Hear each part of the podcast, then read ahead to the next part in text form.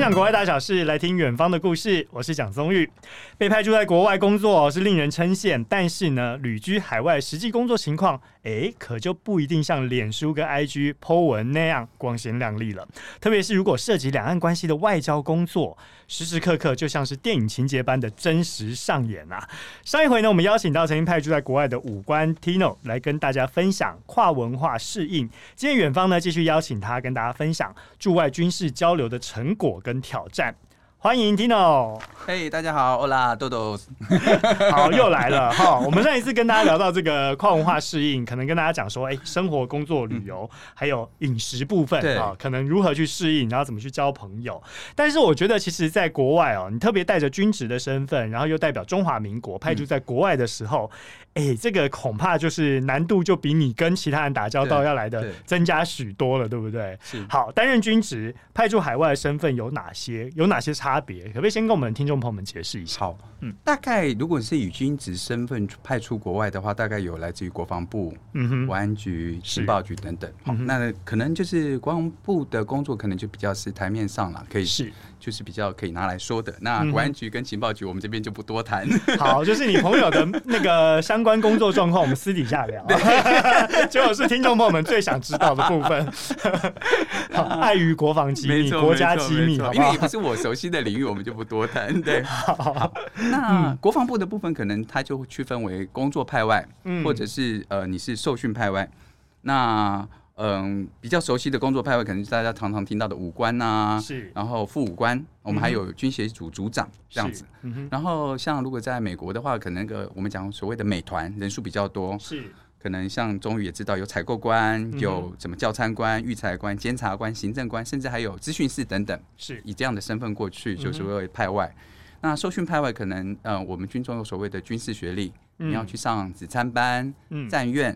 嗯然后才能拿到下一阶段的进阶，然后你可能要学习新的技能、新的装备，哦、嗯，有因为这样受训派外的，这样有因为你的目的性有而有不同，这样子。好，所以也就是说，要根据你实际去的工作状况，然后会有不同的身份。对，所以受训派外，我们就是所谓的学官。对，好，那如果今天是因为。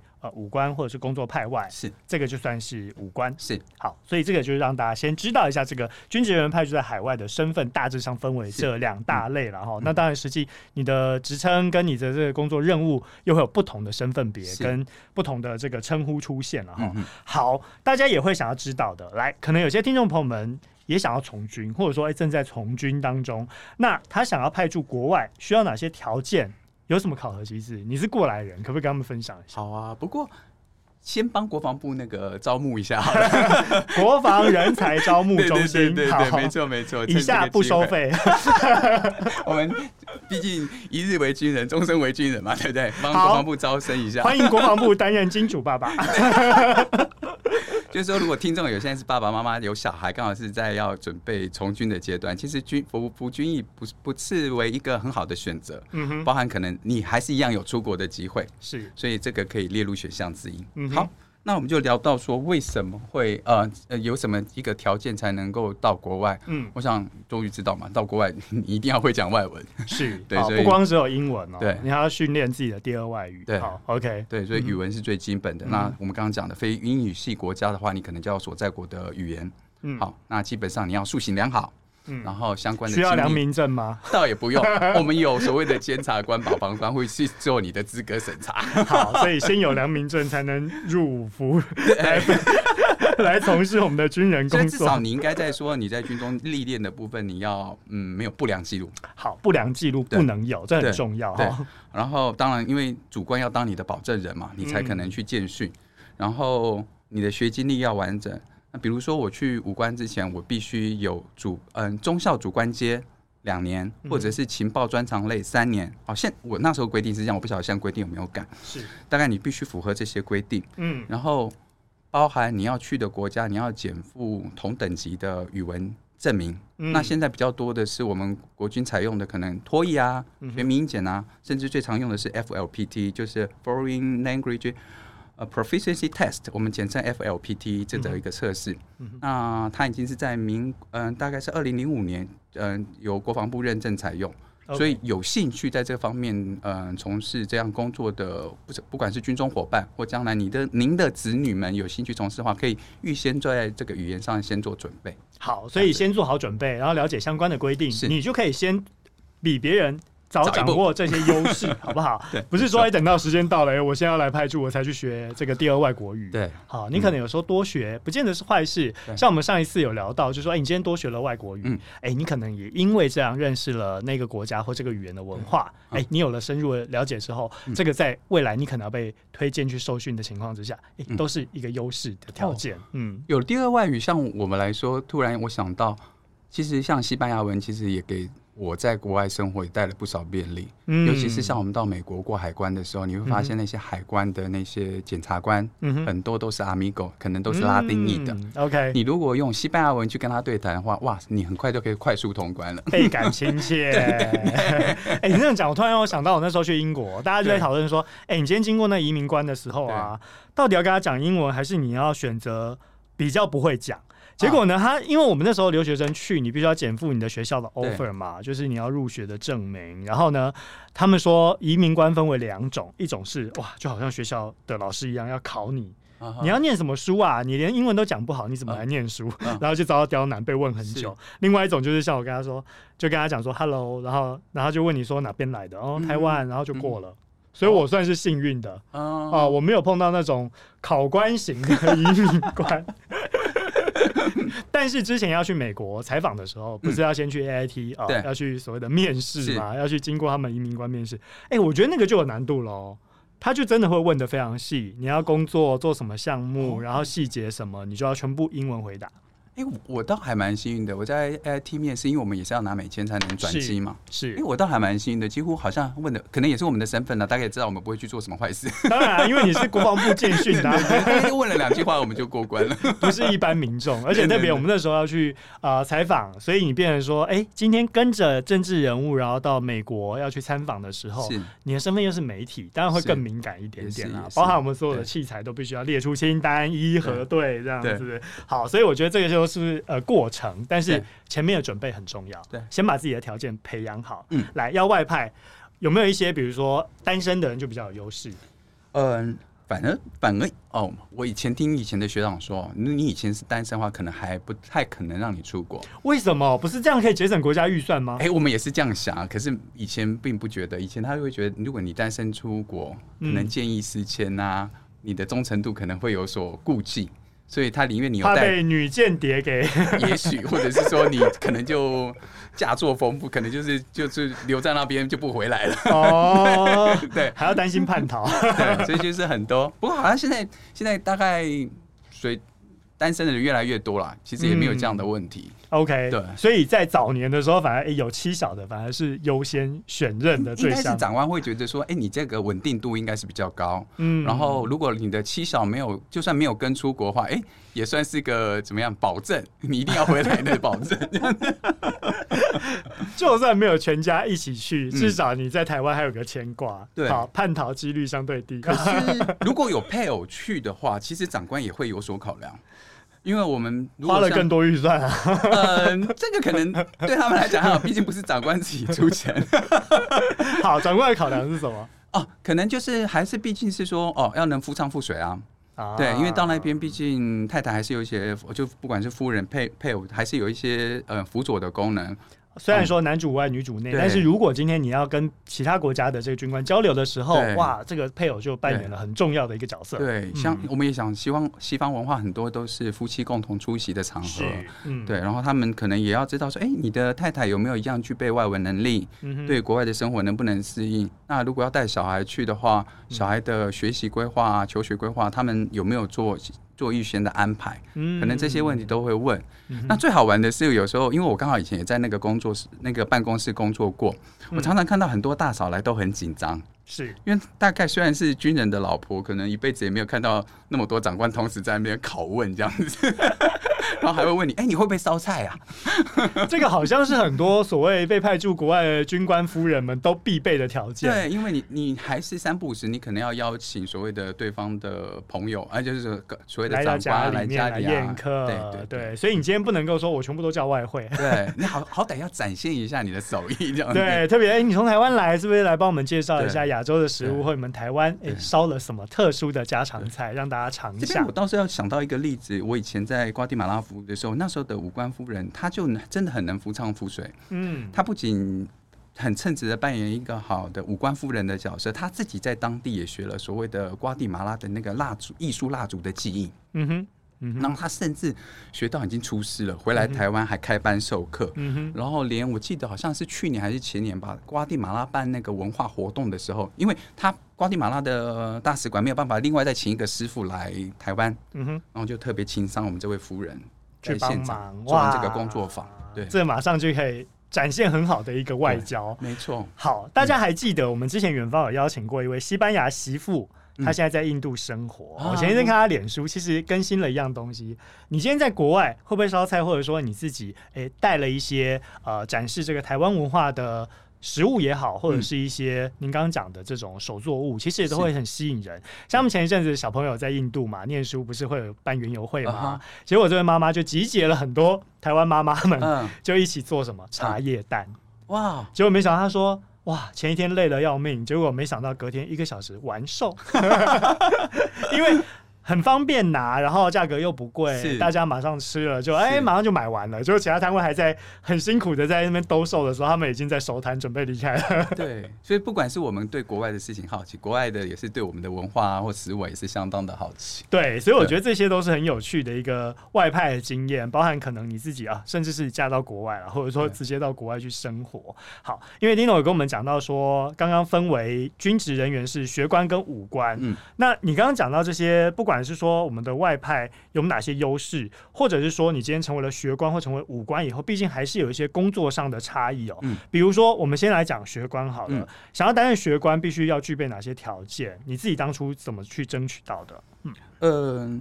我是二零零八年第一次去瓜地马拉受所谓的职参训，是。不过那个时候的甄选制度不像现在的这么完整，包含我们那时候跟所谓的邦交国没有签订所谓的备忘录，嗯，所以那样的受训的名额好像不是每年固定都有，浮动式的。对，然后甚至说可能要看当年的国防预算有没有编列。是。所以当初我去瓜地马拉的时候，其实是一个也是一个很意外的状况。我我一天走在路上，就突然接到一个电话。哎，Dino，你还没在念西班牙文呢？啊？不好意思，有好久没念了耶。啊，怎么样？有一个瓜地马拉的机会，你要不要去？瓜地马拉？学长，可是我西班牙文真的很久没念了。没关系，你有没有英文的证明？学长，英文倒是有。好，不管了，我就先帮你报名了。啊，所以你是属于那种还没有准备好，然后就直接上架的那一种。我觉得是完全是一个被报名的状态，我就去报名了。对。然后当然也是很忐忑，可是对我来讲就是说，哇，这个也是一个难得的机会，因为那个时候还没有真正没有所谓在国外念书的经验，嗯，对，所以想说好了，机会难得，反正硬着头皮上。那当时同时报名的也有几个人，还好也算幸运的有脱颖而出，嗯，然后后来就去了。那去了，我也想说。学长也是一直跟我说，没关系啦，讲英文就好了嘛，反正会有一个有一个人 sponsor 会带你啊，你也不用太担心，就是类似辅佐你的一个对对对当地的军官，对，我们叫做 edegam、嗯。然后好，没关系，我想说应该也还好吧，反正就想说再再再再看吧。好啦，落地之后，哎、欸，真的哦，那个 edegam 来了，然后当然英文也还算 OK，我们就简单的交流几句，然后就带我去军中的宿舍。嗯，然后隔天早上呢，我还在那个什么时差。晕头转向的时候，我就去集合，就是那个 edegam 就说：“哎、欸，走了走了，出来集合，集合。”好，我就去集合了。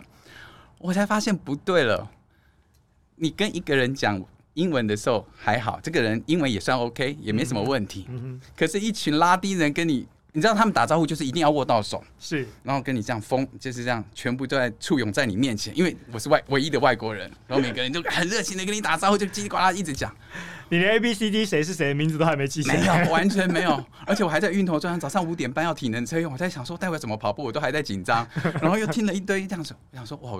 我表面是很开心，其实我的内心是天旋地转。那表示你至少表现出来还是很镇定啊！哎、欸，听起来你第一次这样子就去担任学官，对，哎、欸，很紧张哎，压力也爆表。那时候是双重压力吧，一个是语言，一个是生活适应？应该是说体能是第一个。哦，因为拉美的他们那个所谓的体能要求，就是体呃体能要求标准好像比我们的国内是稍微再高一点。嗯，比如说，对，可能嗯、呃、跑步的速度啊，时限内会比比我们再稍微再短一点。嗯哼。那像他们是走美制的嘛，他是跑两迈，哦两迈等于是三点二公里，也比我们稍微长。那要求的时间要稍微更更短。嗯，那你也知道，我们秉持的中华民国派出去的军人是不能输的个性，不能输，不能输的个性。所以，好啊，不管啊。那一天我还在天旋地转的时候，我还想说怎么办？接下来生活到底怎么办？然后就一个哨子就吹啦，集合，起跑线就位。啊，我说天啊，要跑三千二，两迈三点二。我想说平常也有在跑，我平常也还算不错，也有自我锻炼。我想说应该也还好吧。好了，不管了，就卯起前卯起劲来，要全力冲刺就是了。先跑再说，对，先跑再说。哎、欸，还不错，大概是跑了全部的三分之一，进了终点线这样子。哦，前三分之一，好，至少没有丢国军的脸。对，可是跑完的那一刹那，我发现我吸不到氧气了。为什么？我完全吸不到氧气，是因为，呃，我我根本压根忘记，瓜地马拉的首都是位处在一千五百公尺高的那个山山那个山腰上，海拔一千五百米。嗯，对，所以你已经算是在台湾相对高的一个。高山上在进行训练，对，所以加上可能又很亢奋，又在想说我不能输，所以又跑得特别快，然后又吸不到氧气，哇！跑完之后真的是，我那天不知道是怎么样，也没有累，其实就是一直在一个很亢奋的状态。嗯，因为你是吸不到氧气啊，你在缺氧啊。对，这个就是我一个算是一个初生之犊不畏虎的那种想法，就好就去了。就花了多长的时间去适应那边的海拔？海拔还好，大概两两个礼拜之后，运动啊、运动啊、生活方面就没有什么问题。OK，这倒让我想起上一次我去秘鲁采访，哇，一下子从这个 Cusco 的，我记得三千多嘛，然后再一路到五千多，对，哇，高山症真的很可怕。差不多，高山症的反应好发在两千八左右。对，所以就一整个就嗯，天旋地转的感受，我完全可以理解哈、嗯。好，这个是担任学官的初次体验，哈，也没有丢国军的脸，跑在前三分之一，两个礼拜就适应，表示适应能力非常的好。但是如果担任武官的时候，这个赋予的主要职责又有什么不一样呢？嗯，好，这个就要比较严肃的讲一下了。嗯，比较严肃。那基本上中华民国武嗯国军的驻外武官，大概包含派驻在邦交国大使馆的武官处的武官，还有非邦交国代表处的所谓的军协嗯军事协调组的军协组组长。嗯，这是不同的区分。那边界都是为上校。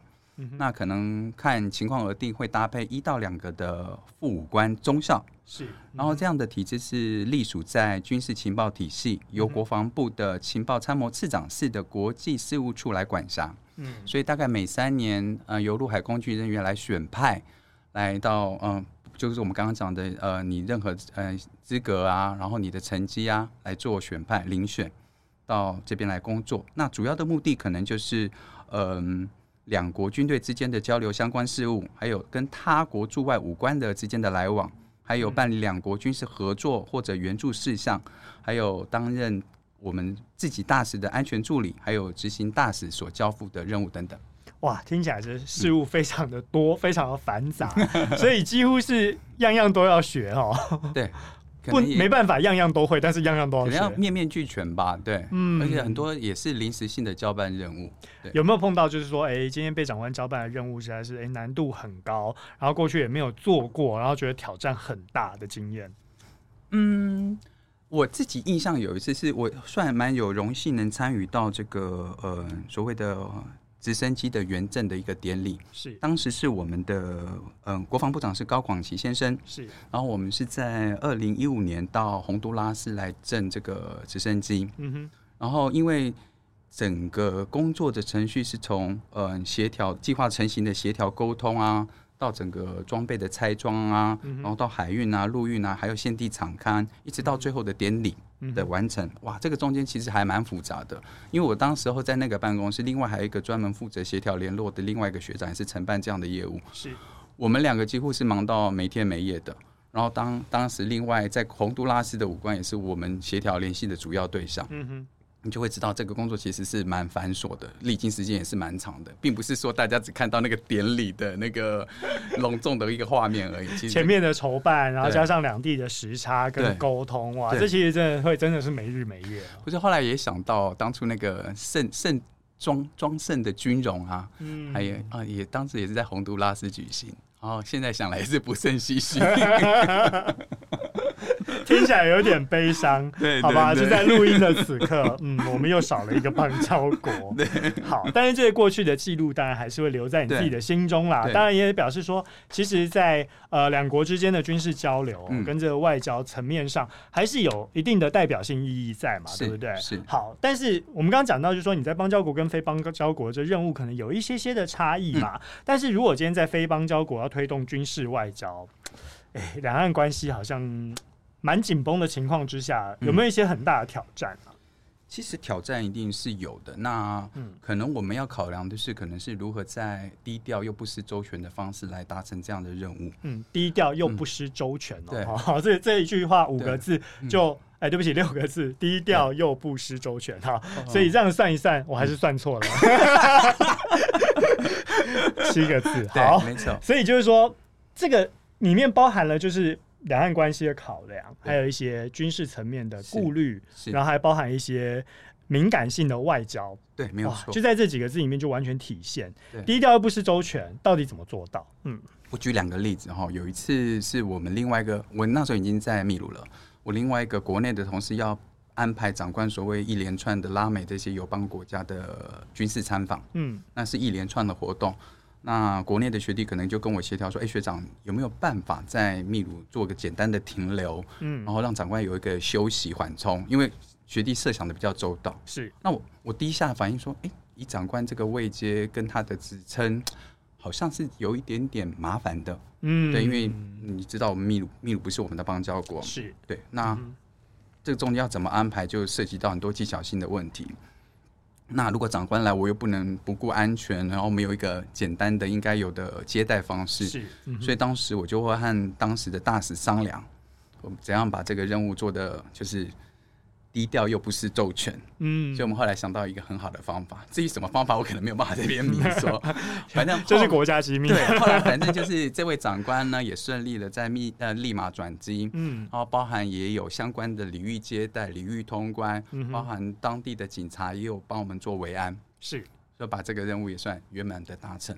好，对，刚刚我们讲到这个呢，所有的这个顾虑跟这个机敏啊，其实都牵涉到所谓的两岸关系。是，我们在军事交流过程当中有被对岸打压过吗？有没有类似的场景或者场合跟事件可以跟大家分享？哦，这个有一个很很有趣的一个一个一个场合，非常，呃，应该真的是叫做有趣。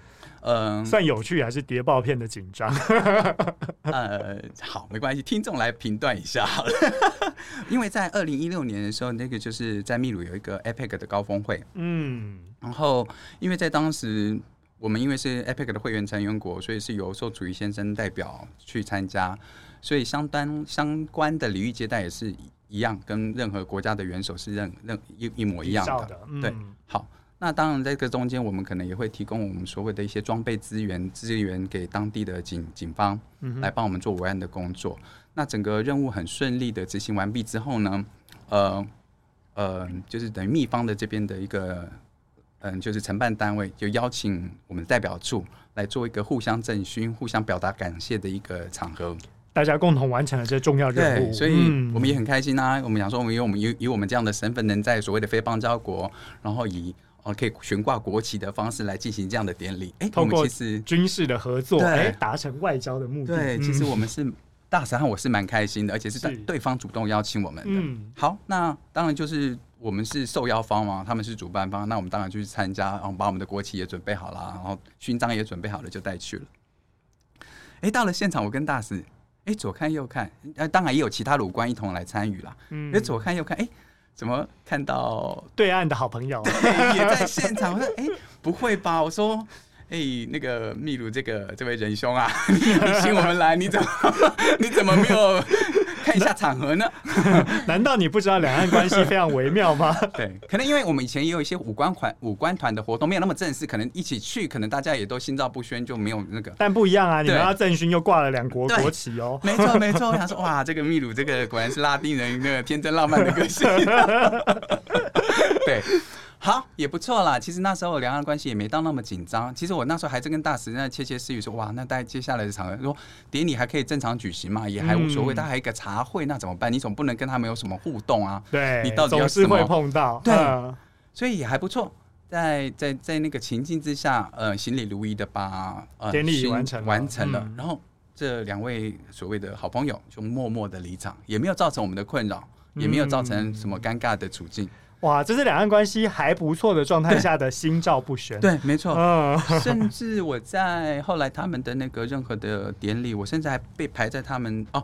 我们刚刚讲到，像他秘鲁国庆呢，他也会邀请他们，就是好朋友的武官一起去参加。我们甚至会在同一个场合，只是说放在不同的位置。所以秘鲁他们并不是不知道嘛，是知道，可是至少会放远一点。可是也都 是差不多相同的待遇，并没有至少没有把你们放在一起排排坐。对，然后还有一次，特别是我去参加他们的三军官校毕业生、三军官校那个军校生的毕业典礼，嗯，我也被排在他们总统的正后方，也没有别觉得我有被亏待这样子。嗯，然后甚至我也是以。以代表处这种上校的身份去颁赠所谓的毕业的礼物给这些毕业生。嗯哼，然后其实我们大概平时我们跟好朋友平时都会看到对方啦，大家真的都是心照不宣，点个头这样子。嗯，对。嗯、但是就是说，在这公开的场合上，特别有悬挂国旗的时候，嗯、有这国家意识的表征出来的时候，嗯，大家就心照不宣的各自巧妙回避了。我那时候心理上是有觉得，哎呦。赢得 赢一把，赢一把，那是当下。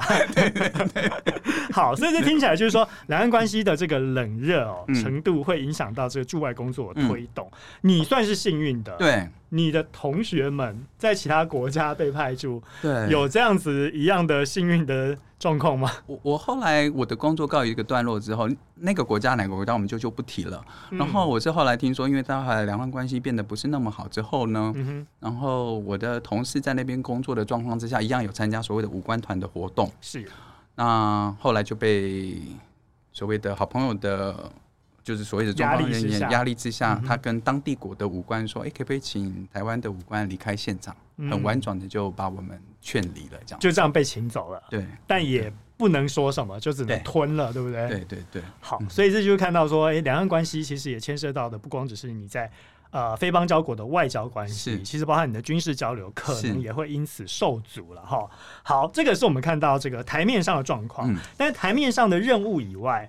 是不是平常在驻外担任武官的时候，有更多台面下的工作要去疏通？终于想害我，既然是讲台面下，就是不能讲啊。台面下可以讲，但是不要点名国家跟 没事。我意思说，其实我们讲台面下，其实应该是说台面上，其实还有很多所谓武官以外的工作，就是也是被所谓的大使啊或代表来交办。嗯，其实我自己有蛮有趣的经验。嗯哼，我自己在那个嗯。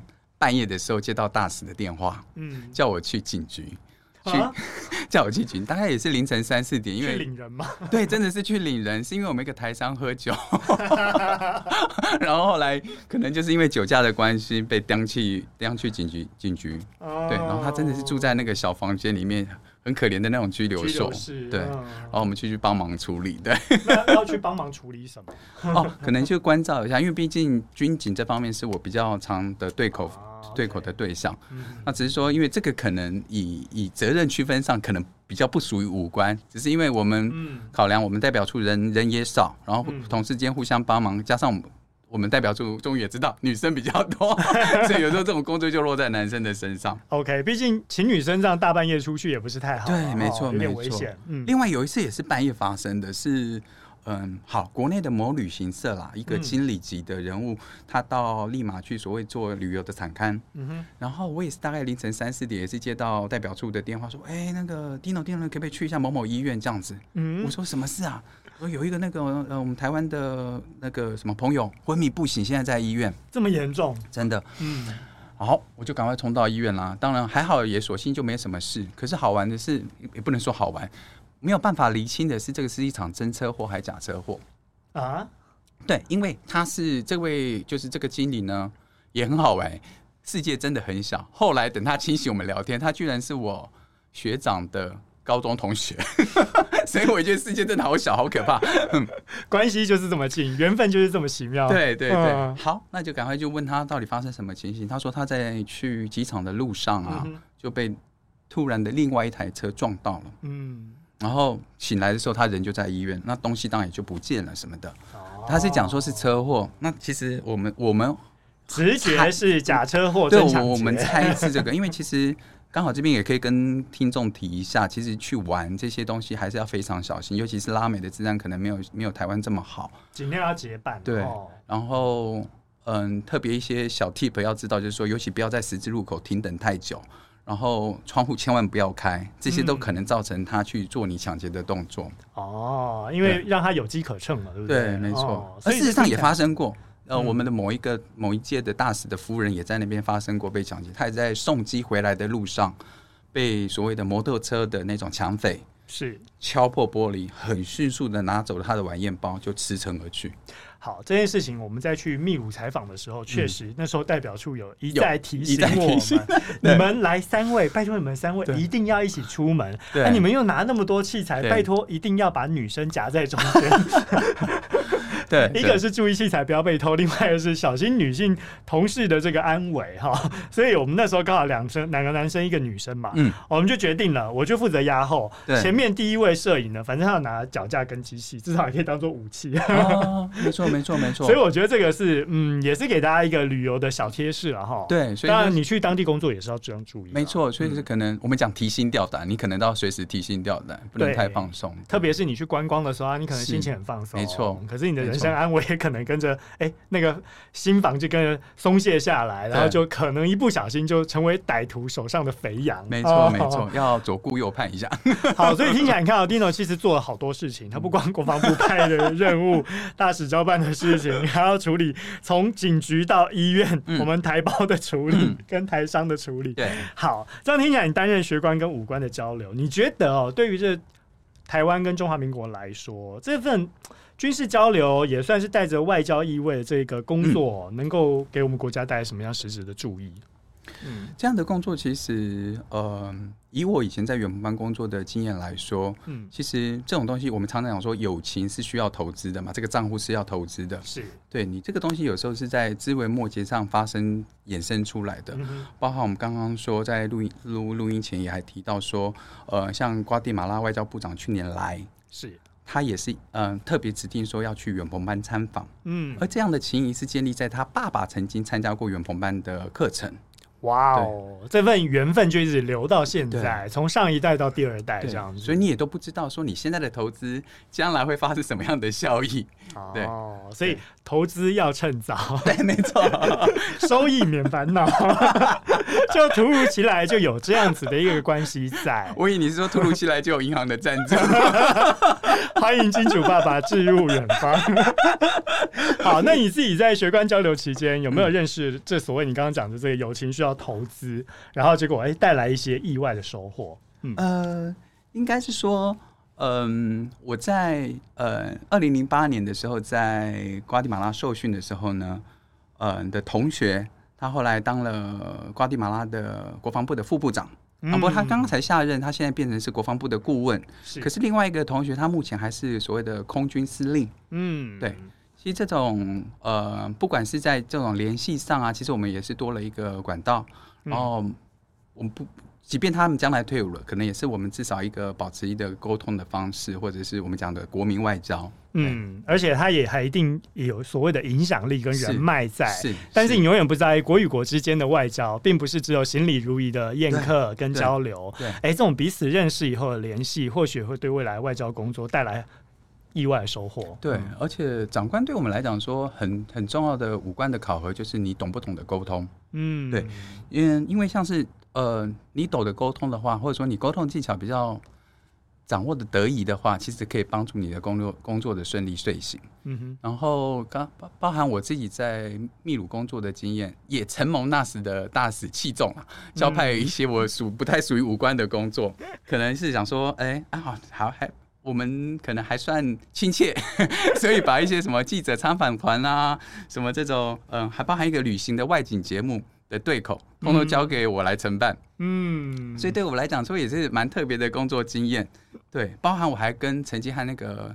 国内的知名主播陈雅玲小姐，在伊甸四上面啊，有一分钟左右介绍秘鲁的那个国民饮品的画面。哦，这是你个人的收获啊！对，这是我个人的荧幕处女秀。